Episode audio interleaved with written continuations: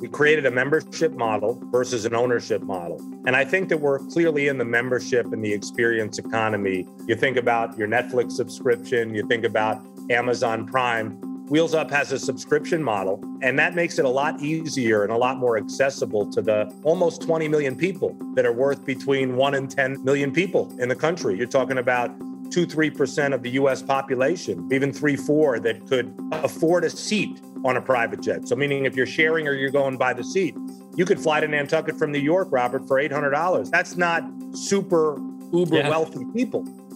That's how success happens. From Entrepreneur Magazine, my name is Robert Tuckman.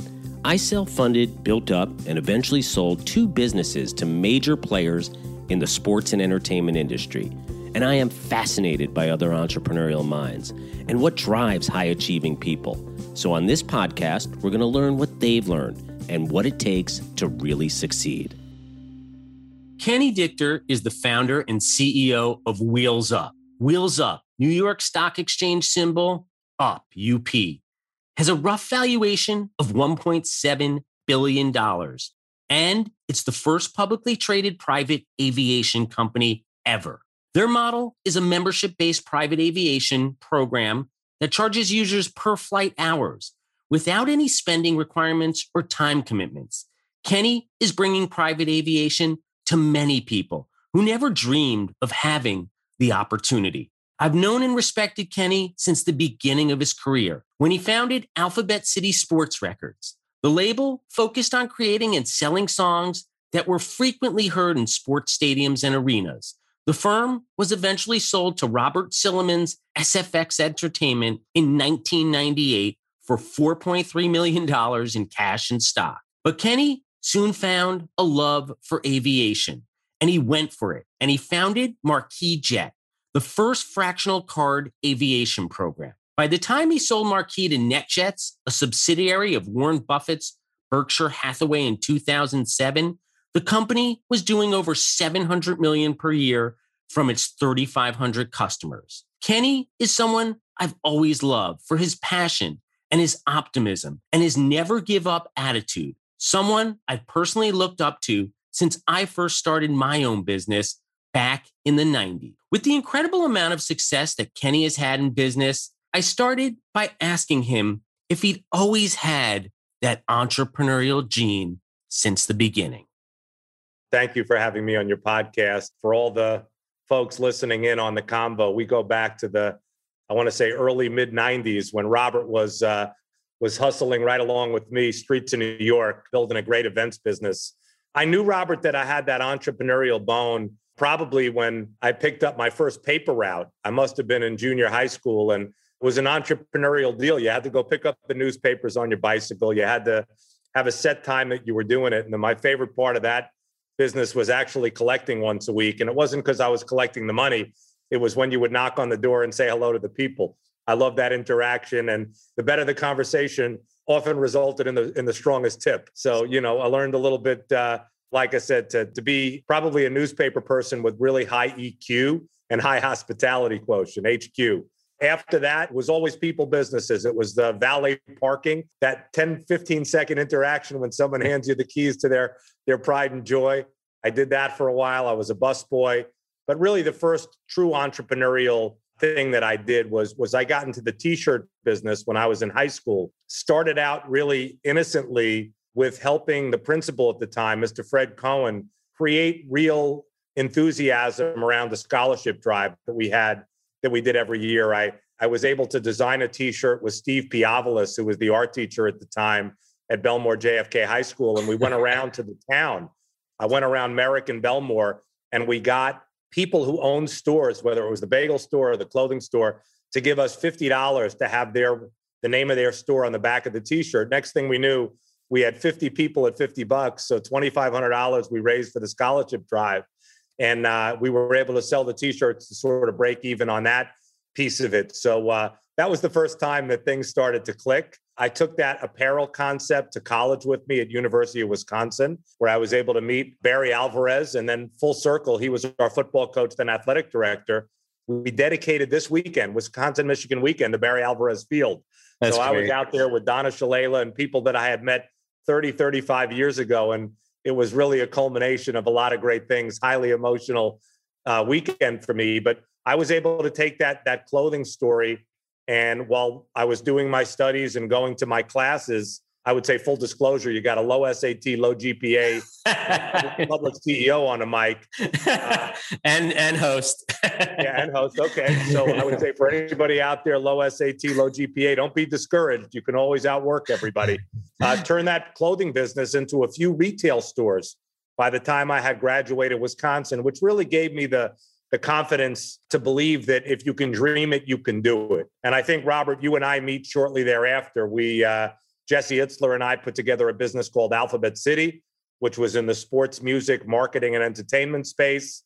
Uh, sure enough, we run into a media entrepreneur in Manhattan named mm. Bob Sillerman, SFX Entertainment. He purchased Alphabet City, our business, through his Marquee Group channel. And uh, next thing we, we knew, that was like 1998. In 2000, the whole SFX meets Marquee sells to Clear Channel, which was the Mays family out of San Antonio. Next thing you know, they spin it out the area that we were part of, and it was Live Nation. So the largest concert promoter in the world today, we were a very small foundational part of that at Alphabet City. So I would say that's the, that's chapter zero or chapter yeah, the great thing is you have a lot more after that, but it's pretty amazing for what you did from going from a charitable effort, let's say with the t-shirts in high school, right? Back in Long Island, and then taking it to college. And when you came out of school and and how did you meet Jesse? How did you guys start up that business that Sillerman eventually acquired?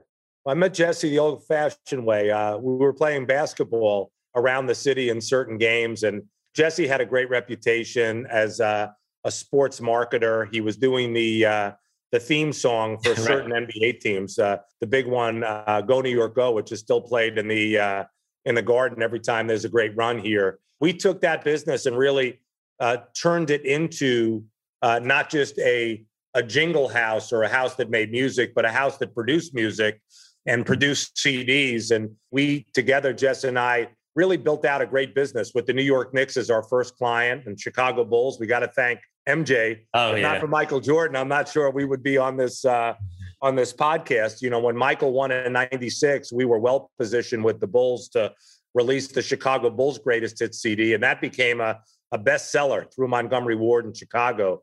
And we painstakingly went team to team. Ultimately, we went league to league. And then Bob Sillerman and his team heard about what we were doing. And sure enough, after two or three conversations with Bob and 650 Madison, we were part of SFX through the Marquee Group. How did that feel? Because I remember too, funny enough, I had just been starting out my business and I actually met with Sillerman and we were too early because they were acquiring lots of businesses. He was just rolling that up. But how did that feel for you as this entrepreneur to be sitting there in 650 Madison and him making you an offer to buy your business? I would say, uh, you know, like The Godfather. He made us an offer we couldn't refuse. It was exhilarating. It was validating. And as entrepreneurs, people that were working, you know, day to day, week to week, month to month, check to check, to have that kind of New York, or in that case, it was NASDAQ stock exchange company. And, and Bob, one of the the greatest media entrepreneurs of all time say that we he wanted Jesse and I to be part of his organization. It was unbelievable. It was a culmination. I can imagine how people feel like when they're drafted in the first round, whether it's the NFL, the you got to put the SFX hat on and, and go to the dance. And really, Jesse and I looked at it as uh, that wasn't the end game. That was the beginning of the career where we could go and call anybody. Sort of like when you were acquired early you know, ultimately it became WME and then CAA and your second business. All of a sudden, people were picking up our phone calls on two and three rings. When, you know, in the old days, you're calling, leaving 100 messages before you get one call back. So I would say, you know, things changed. And uh, we took incredible advantage of the opportunity that Bob and SFX and the Marquee Group afforded us. The biggest thing that uh, that came out of that partnership was that we started flying privately with folks that had sold their business to Bob, you know, in a bigger way. And that was my first exposure to private aviation, which turned into my career. You so know, I started out as a steward I was a steward. I was opening I was opening beer and handing out chicken wings to people when they were hungry, being in seat number 7 or 8 on a private jet. And then I looked at Jesse one day and said, "Hey, love sports marketing, love entertainment. We're in the wrong business. We got to get in the jet business." I love it. And that's where our two paths diverted and you went into an incredible career within private aviation and so you're acquired, you're flying around, you're seeing what's going on you're like, Jesse, we got to do something here. Then what do you do? All roads led to one person. They led to the Jersey Turnpike and they led to a former Goldman Sachs partner named Richard Santulli. Richard left Goldman in 84. He bought a company in Columbus, Ohio called Executive Jet Management. Two years later in 86, he was a math professor. He turned that into NetJet. And uh, NetJet was the first of its kind fractional jet program.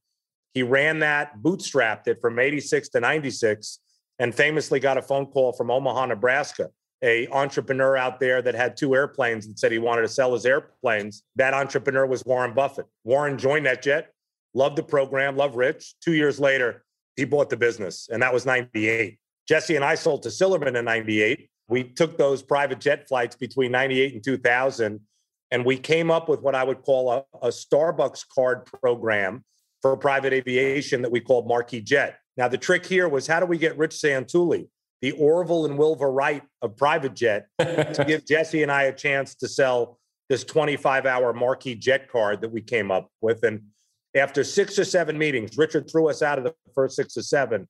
On the seventh, he brought his partner Warren and said, Hey, let's pitch our idea here. Bang, in February 2001, we got a handshake from Rich and Warren. I would say in 10 years' time, we did over $4 billion worth of that Marquis Jet card. We sold a billion or two worth of fractions.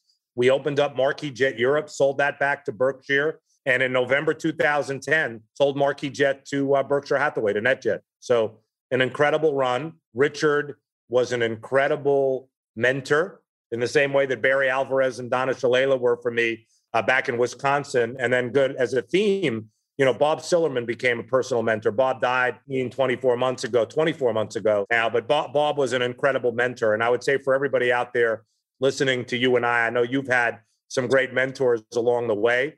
I would say is imperative for anybody that's an entrepreneur to partner up. There are a lot of people out there that want to help young, energetic, good natured, uh, high energy people. Yeah. Find a mentor. Find a mentor. I, I love that advice. I mean, it's so important, especially when you're, you know, you're a young guy, you're going through all this stuff. All of a sudden you're in a room with with Warren Buffett. And was there a time at all during that, like you said, you and Jesse were getting kicked out of the room where you were thinking maybe, maybe this just isn't going to work? Part of being a good entrepreneur or a true entrepreneur is being a serial optimist. No never means no it means not now. The entrepreneur can never can never react to no in the way that a regular person would or you wouldn't get anything done. So i whenever i heard rich say no i knew it meant not now or i took it to meaning not now and I think, look, perseverance, persistence in a very healthy, positive way is hmm. important. Mm. I think you need to pivot. Richard gave us, while he threw us out of the room, uh, each time he gave us a piece of advice, which was, This is, I'm not ready to do this, but if I were, I would kind of position it this way versus the way you're selling it to me. And, you know, you got to listen for the nuggets on when you're being told no. Most of the time, somebody gives you a reason why it's no or not now. And I think if you don't digest that and work it into your forward proposal, you're probably not going to get the outcome you're looking for. So I would just say you have to be super flexible. There's no entrepreneur, and I know this from you, Robert, nobody goes from A to B straight. It's a very windy, curvy often rocky road. And I think you just have to commit to getting to B and being flexible on how you get there.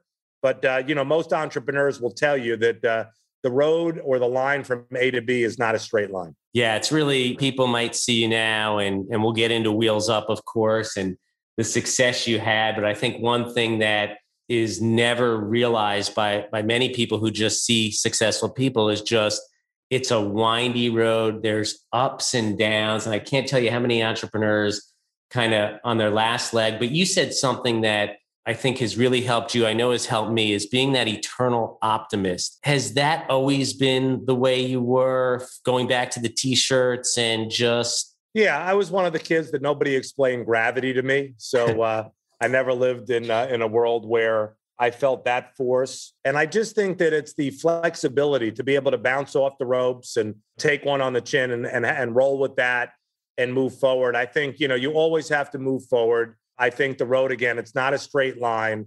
And I would say for all the young entrepreneurs kind of listening into the combo, is you just have to be super flexible, but you also have to know when to fold your cards. You know, there's plenty of businesses that I've looked at, that I've invested in, that I've been part of, that you just got to know when to say when and move on to the next. Your entrepreneurial body of work isn't any one deal.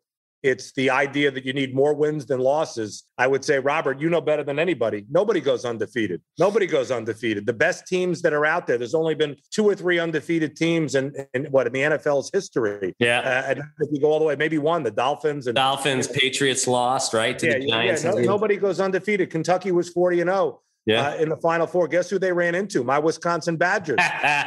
Frank Kaminsky. Frank. Uh, Frank. Yeah, Frank great college player and pro. Incredible. So I would just say that nobody goes undefeated. No entrepreneur, including Jeff Bezos and Warren Buffett, Elon Musk, they they have a couple of losses on their record. It builds character. And like I said, you can win a lot of Super Bowls. Ask Tom Brady. He's lost his fair share of games. He's got seven. So, like I said, it's not about going undefeated, it's about winning championships. Yeah, I love that because I think one of the hardest things I know for many people, especially a lot of our listeners who are a little bit anxious about jumping off, not because they might fail, but because other people might see that they failed. And, and how did you? How did you get that mindset? I love that mindset because even like you said, Michael Jordan, like has missed more shots than he's made to win games, right? But like, did you have to work on that or was that inherent in you? I think it's confidence. I think you build that over time. I think that you just don't want total failure. You know, it's okay. It's not how many times you you fall down, it's how many times you get up. And I think that that grit that you and I talked about uh, pre-interview, I think perseverance, I think that toughness, smart, tough, dependable. Three things that Bill Belichick says he looks for in a player. I just think that that toughness that you're willing to get off the mat or off the floor after getting knocked down and just get right back up again. I think the great Jack Dempsey once said a champion is somebody who gets up even when he can't. So that's the kind of mentality I think you need today if you're going to call yourself or you're going to be an entrepreneur. It's so true. It's picking yourself off the mat. I couldn't agree with you more that that is D- dusting off and body languaging that you're ready to go again. You know, that's it's all. So true. More from our guest, but first, a word from our sponsors.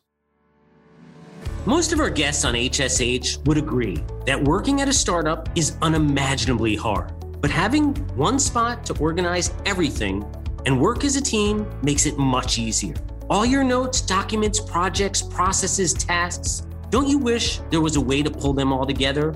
Notion is an all in one team collaboration tool that combines note taking, document sharing, wikis, project management, and much more into one space that's simple, powerful, and beautifully designed. For startups, Notion can provide a full on operating system for running every aspect of your company, keeping everyone aligned as you grow fast and take on more. Find out how Notion may be the missing piece your startup needs to grow.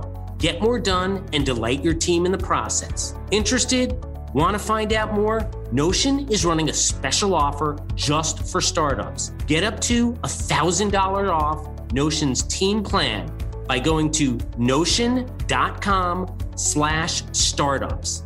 To give you a sense, that's almost a year of free Notion for a team of 10. Again, that's notion.com slash startups to receive up to $1,000 in free credit to use Notion with your team. That's up to a $1,000 value when you go to notion.com slash startups. And we're back. So Marquis, right? I mean, explodes does incredibly well.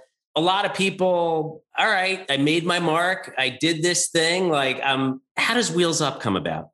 Well, as I said, you know, Marquis to be partnered with Warren Buffett. You talk about anything being possible in America. Richard Santulli and that crew. That was my MBA. I say I got my undergraduate degree from University of Wisconsin Madison. By the way, I've never left, and I'm having fun there. We just put on a fundraiser last week in New York for a a program that I put together with Andre Phillips, our Dean of Admissions, called Fly High, which uh, is there to support a diverse freshman class every year, recruiting minority students and others around the country that wouldn't be thinking about Wisconsin. He put together an unbelievable campaign called You Belong, and uh, really, really proud of that. So I've never left Wisconsin, but the net net is that run, you know, that was my undergraduate run. And again, Donna Shalala, Barry Alvarez, Pat Richter, huge influences there. Being able to work with Richard Santulli and Warren Buffett, getting my MBA from Berkshire Hathaway, that's you know, Come on now, that's uh, that, that's unbelievable. And you know, I really my sabbatical deals, Juice Press, which I'm still involved with, over 80 stores with Michael Karsh and Avion Tequila, which I did with my chief marketing officer at uh, at Marquis Jet, uh, who became the lead on that deal, Ken Austin. Unbelievable run on that one. But I realized in that two years where I was out on my non-compete with NetJet that I, I missed the private aviation space, and we went after it. Uh, they couldn't keep Steve Jobs out of out of computing. You know, yeah. when he left Apple the first time, he went and did a a computer firm called Next. Next famously sold to Apple, and Steve came back in. I felt like my calling was to still be in private aviation. We didn't want to do something straight out the t- straight in the in the mouth competitive with NetJet. We did something that was very different. I look at NetJets as the four seasons of the private aviation space. I want to be Airbnb. And that's really what Wheels Up is. It's the Airbnb, the Uber, the Amazon of private aviation. So a much more democratized platform than what we built the traditional legacy companies like, you know, NetJet and Marquis Jet. I, I still love NetJet and Marquis and that I have many, many people in my life that are still there making a great living running that business. I'm proud of the legacy, like I'm proud of my Wisconsin roots. But the net net is I'm wheels up all every day, all the time. 120% wheels up. And when wheels up is competing with anybody uh, in the space, we are strong competitors. We're diving for every loose ball. Yeah, it's great to hear you had a passion. And it, it's so funny how life works out, right? Like you want to be in music, you're in sports, you're thinking, and then all of a sudden you fall into working in a business, seeing a huge opportunity, changing it. And now it seems like you're doing this because it's really your passion. And that's awesome. And tell us, give us, you said democratizing the private airspace, and, and I'm sure there's huge. How is Wheels Up doing that right now?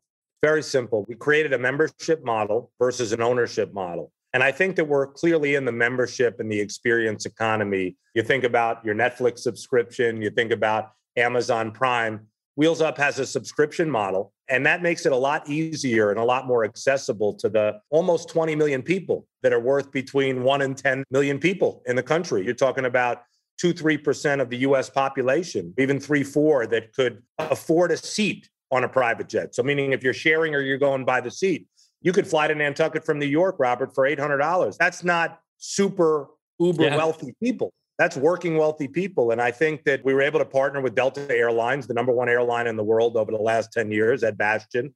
Uh, they became a partner when we they contributed Delta Private Jet into Wheels Up. And I think the platform that we're setting up here, instead of servicing 100 to 200,000 people, which we were sort of our addressable market at Marquis and Wheels and uh, and NetJet, we're out there marketing to millions of people. So that's democratization. I would tell you, you know, going back to the theme of anything's possible in America, for us to ring the bell as the first private aviation company on the New York Stock Exchange on July 14th this year. I mean, again, uh, you think about what Cassius Clay once said as he was preparing for his first Sonny Liston fight. He was talking to the Beatles, he was talking to Lennon and McCartney, and he looked at him and he said, The more real you get, the more unreal it gets. we pinch ourselves every day. You know, what an opportunity, what a what a great thing, a great country we live in. And then again into the crisis, Robert, you know, we used our whole platform and we still are today to market Meals Up, which is an initiative with Feeding America, knowing that this crisis has hurt a lot of people. Over 50 million Americans are food insecure. We partnered with Claire yeah. Babineaux and Company and created Meals Up. Brady and Gisele, Russell and Ciara, JJ Watt, uh, all That's of great. our ambassadors participated. And sure enough, we pledged 10 million meals. We're now over 60. That's awesome. Uh, we, you know, next stop is, uh, you know, sky's the limit here. You know, it's so great to see just you talk about social impact, giving back. I love the name Meals Up, Perfect. Tell me though, just going back, because I think going up and ringing the New York Stock Exchange bell, being up there is a dream that I think every entrepreneur, most entrepreneurs have with their business. Was that a pinnacle moment for you? What were you thinking? Funny, you asked me about how I felt when we did the Sillerman deal at SFX. I would say a lot of the same feelings validating, exhilarating. I think being able to have over 500 investors get into the end zone, which yeah. is in a certain way, you create that daily liquidity that being a public company is. That's incredible for people that are have invested in you six, seven, eight years. Some of the longer term investors that we had from day one. There's only 2,200 public companies on the New York Stock Exchange, so you're really in a in a special group of companies. I think that we understood the gravity of that. And you're at the center of capitalism when you're on Wall Street ringing that bell and you're representing all of your pilots and everybody, all your maintenance techs, everybody out in the in the field. And again, you think about what what you've done for your investors. It's an incredible feeling. But also, like SFX, it was a permission to do more. How many more meals can we do for food insecure Americans with our partnership with feeding, you know, through Feeding America? because we're now a public company with a bigger megaphone, a bigger microphone. So I think there's a lot of feelings that get wrapped up in a in an event like that. But ultimately, I look at that as you're called out from the dugout to the batter's box, and maybe the batter's box you're now at home plate, Yankee Stadium or Cowboy Stadium or one of these iconic places, Lambeau Field. Yeah, tip the hat to Wisconsin. Camp, Camp Randall, Barry Alvarez, Camp and then, as an entrepreneur, it's one thing you're running a private business, right? How has that changed for you, being now the guy in this very public business? We've had public investors, T. Rowe Price, Fidelity, and Franklin Templeton for years. We've been running the business like a public business. Mm-hmm. So, no material change on that front other than a lot of filings and a lot of things that one does as a public company. I have a great executive leadership team that takes care of a lot of the I's and T's. Named a president this week, Vinayak Hegde. So he was from Amazon, Airbnb, uh, special person. You got to recruit the world's best if you want to have global scale and you want to be the market leader. You want to be the Amazon the Uber, the Airbnb in the space. You got to walk the walk. And I think as a public company with public currency, we cleared $656 million of fresh capital uh, when we went public. So we got all of the resources that we need to be much bigger, much stronger one day. And in the time we have left, where do you see, you know, you talk about Airbnb and you talk about Amazon and these global companies that really dominate categories where do you see, or maybe when do you see wheels up there? It's a long journey. I don't have a very specific, I don't have a specific timeline, timeline in my head, but I do know that Europe is a great opportunity for us. Asia is a great opportunity. South America, Australia. There's some great aviation markets that we're not yet operating in. We do fly our customers to Europe. We have 100 partners in Europe, but we don't have a flag planted in any of the markets. The Middle East we partnered with LVMH veteran Ravi Thakran when we did our SPAC to go public. We partnered with L Catterton, with Scott Dahnke, people that have global experience, you know, hiring a Greg Greeley, who ran Amazon Prime with Bezos, who opened up Amazon Europe. He's the chairman of our marketplace, Vinayak.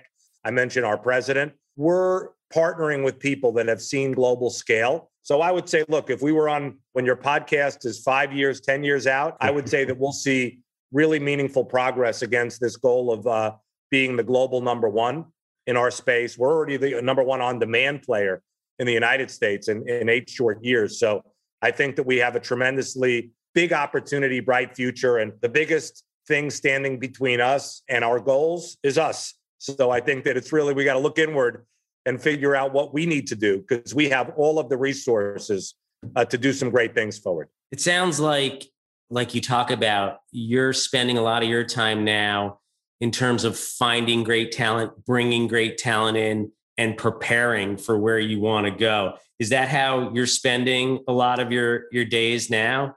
Yeah, I think that look, we've put some great people in place to handle the minute to minute, day to day ops. And my job as a founder, leader, is to lay the vision out, is to go be a great ambassador out there, uh, to go help with M and A and meet other entrepreneurs and get them aligned with us to see if they're a fit for our platform. It's it's recruiting, it's spending time with the members, it's listening, spending time with our partners at Delta. We just signed a deal last quarter with American Express.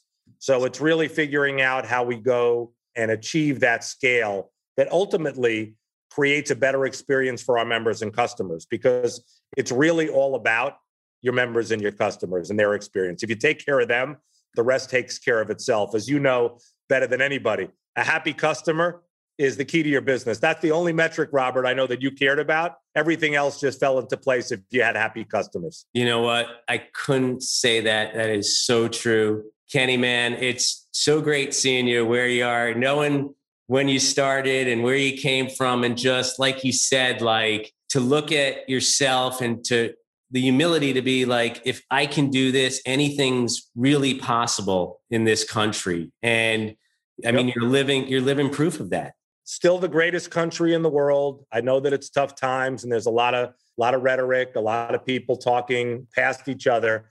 It's the greatest country in the world for, we had this idea eight years ago. We rang the bell on the New York Stock Exchange eight years later. I would say for the listeners, if I was leaving you with one last message, just to double click on what Robert is talking about here. If you dream it, you can do it. It doesn't mean that every dream you have is going to become a reality. But if you are smart and you have perseverance and you stick to it and you partner up with the right people, anything is truly possible. And like I said, you just got to keep going. When things get tough, that's really where you separate the true entrepreneurs from folks that probably should be working with or for entrepreneurs. And uh, you know but i think that that's the message i would leave with everybody that if you can dream it you can do it. And robert again incredible to reconnect this way. And i love what you're doing. I love what your company's doing. I love TripTribe. I love all of the different aspects of what uh, what you're about here. And i know that the two of us are going to be doing stuff away from the podcast in the future and this will be uh, meeting number one. I didn't. I'm glad you didn't throw me off the podcast early. no, you're good. You're good, man. And and I love seeing you and just hearing your story. Every time I, I think of it, it just I'm just blown away, amazed, and um, it's so great reconnecting here. And just for you talking about everything now, where you're at the point where you're giving back, right? You talk about this weekend in Wisconsin, or you're talking about the Meals on Wheels program I mean, those are the greatest things you can do now. And it's so great to see you doing that because not not every entrepreneur does, but I love your passion there as well. Well, I think a measure of a true entrepreneur's success is not what he or she has, it's what he or she gives. So I would say that's the true measure of success at the end of the day. And uh, with that, again, a, a, double thank you for uh, for having me on the podcast today. I look forward to staying in great touch and, and great luck with all your businesses and everybody out there. Just uh, dream it and do it. That's it. Simple message for me. Leave it Take at that. Care. Thanks, Kenny. Thank you. And that's our episode. If you like what you heard, please subscribe to How Success Happens wherever you get your podcasts. We come out with a new episode every Wednesday morning, and you don't want to miss it. And if you like to share, please feel free to pass along the show to an entrepreneur friend who could use a boost and I could always use the subscribers. And do you have ideas for guests? I always love to hear about great entrepreneurs. If you know anyone, shoot me an email at hsh at entrepreneur.com or on Twitter at Robert Tuchman, that's R O B E R T T U C H M A N, or even send me a message on LinkedIn. How Success Happens is a production of Entrepreneur Media.